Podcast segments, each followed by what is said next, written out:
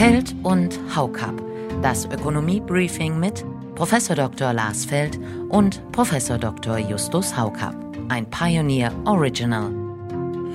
Wenn ich auf die Wahlprogramme der Parteien schaue, dann bin ich relativ pessimistisch, dass auf Basis der Wahlprogramme tatsächlich eine Bewältigung dieser Herausforderungen stattfinden wird. Bei mir überwiegt auch die Skepsis, dass die Parteien wirklich die Zeichen der Zeit erkannt haben. Mir scheinen sie noch zu sehr Getriebene zu sein. Nach dem Motto, es gibt eine Stimmung, dann müssen wir wohl irgendwas tun. Ich habe allerdings auch die Hoffnung, dass wir keine Umsetzung der Wahlprogramme im engeren Sinne erleben werden. Da hoffe ich, dass sie noch gut beraten werden.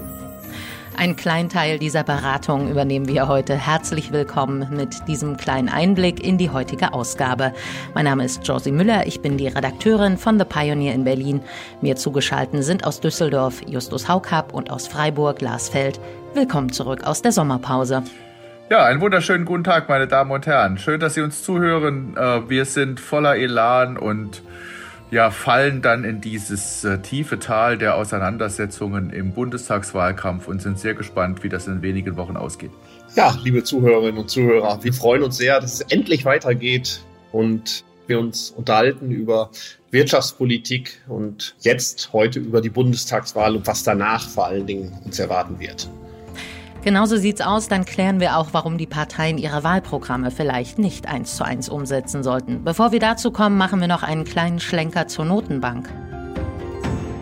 Der E Z B-Rat hat getagt mit dem Ergebnis, dass die Anleihekäufe im Rahmen des Notfallprogramms etwas reduziert werden. Herr Feld, der richtige Schritt zur richtigen Zeit, reicht das?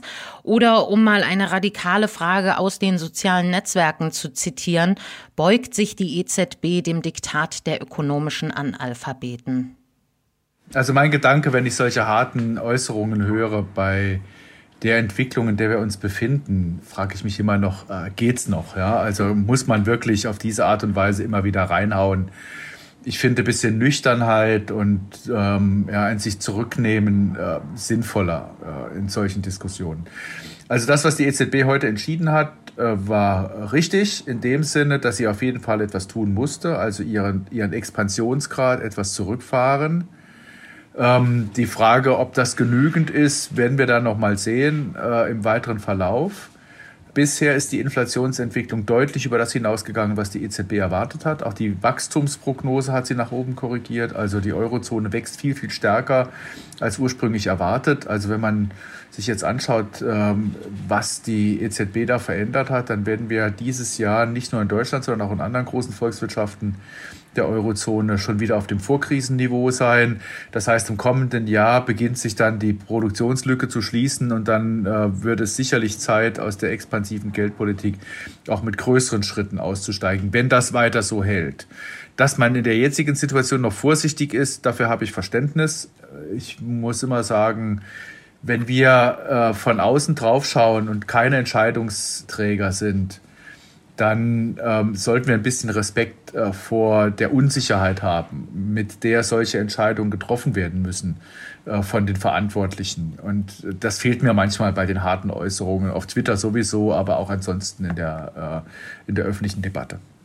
Vielleicht kann ich es noch ergänzen, die Rolle der E Z B ist ja in gewisser Weise ein bisschen auch Erwartungen zu stabilisieren.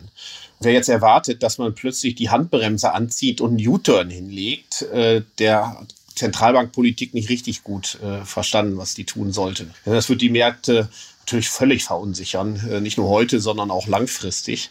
Und man muss ja auch sagen, die Inflationsrate ist in Teilen oder das, was wir jetzt beobachten, ja auch echten Knappheiten geschuldet. Dann steigen halt äh, die Preise und das ist jetzt kein rein geldpolitisches Phänomen, dass da die Preise gestiegen sind. Absolut. Wir haben diese Veränderungen in den Relativpreisen, die so stark sind, dass sie letztlich auch im Preisindex ihren Niederschlag finden. Und ob daraus eine dynamische Inflationsentwicklung wird, das hängt sehr stark davon ab, wie sich die Inflationserwartungen verändern. Solange die eindeutig verankert sind bei zwei Prozent Inflationsrate, muss man sich noch nicht allzu große Sorgen machen. Man muss trotzdem im Kopf haben, bei aller Diskussion um strukturelle Gründe für bestimmte Veränderungen in der Inflationsrate, dass eine dynamische Inflationsentwicklung äh, letztlich ein monetäres Phänomen ist. Das sage ich jetzt mit ähnlichen Worten wie Milton Friedman. Ich bin aber trotzdem kein Monetarist. Ich würde jetzt nicht sagen, äh, da, da kommt es auf die Geldmenge im engeren Sinne an, sondern äh, es, es hängt natürlich auch sehr, sehr stark davon ab, wie das Bankensystem reagiert, wie die Ausleihvolumina da sein werden, welche Kreditvergabe wir also beobachten. Das sind so die zwei Punkte, bei denen ich die ganze Zeit genauer hinschaue. Gibt es Veränderungen bei den Inflationserwartungen? Was macht das Bankensystem? Wie gut ist die Kreditvergabe? Und wenn hier viel, viel mehr Dynamik reinkommt, dann werden wir irgendwann auch bei den Löhnen und bei anderen Kontrakten ähm, sehen, dass es entsprechende Erhöhungen gibt und die Preiserhöhungen dann auch nicht mehr aufzuhalten sind. Dann wird es auch schwieriger für die Notenbank, das zu bremsen, ohne dass man äh, mit dieser Bremsung, die dann passiert, ähm, äh, negative Auswirkungen auf äh, die Wirtschaftsentwicklung hat. Also das wird dann die Kunst sein, in so einer noch frühen Phase des Aufschwungs, dann, wenn es notwendig ist, so langsam abgemildert abzubremsen. Und von daher ist das, was Justus sagt, völlig richtig.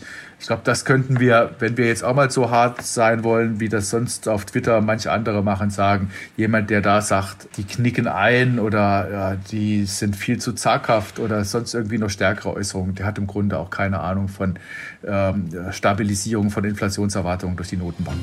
Lars Feld und auch Justus Haucap führen das noch etwas weiter aus. Schwerpunkt der heutigen Ausgabe ist aber natürlich die Bundestagswahl. Wir schauen auf das, was sich an wirtschaftsrelevanten Themen in den Wahlprogrammen findet. Oder eben auch nicht. Denn auf eine ganz entscheidende Herausforderung wird nach Meinung der beiden Ökonomen viel zu wenig eingegangen. Die komplette Ausgabe dieser Podcast-Reihe hören Sie als Teil unserer Pioneer-Familie. Damit ermöglichen Sie werbefreien, unabhängigen Journalismus. Alle Infos dazu finden Sie auf the pioneer punkt de. Wir würden uns freuen, wenn Sie an Bord kommen. Feld und Haucap. Das Ökonomie-Briefing mit Professor Doktor Lars Feld und Professor Doktor Justus Haucap. Ein Pioneer Original.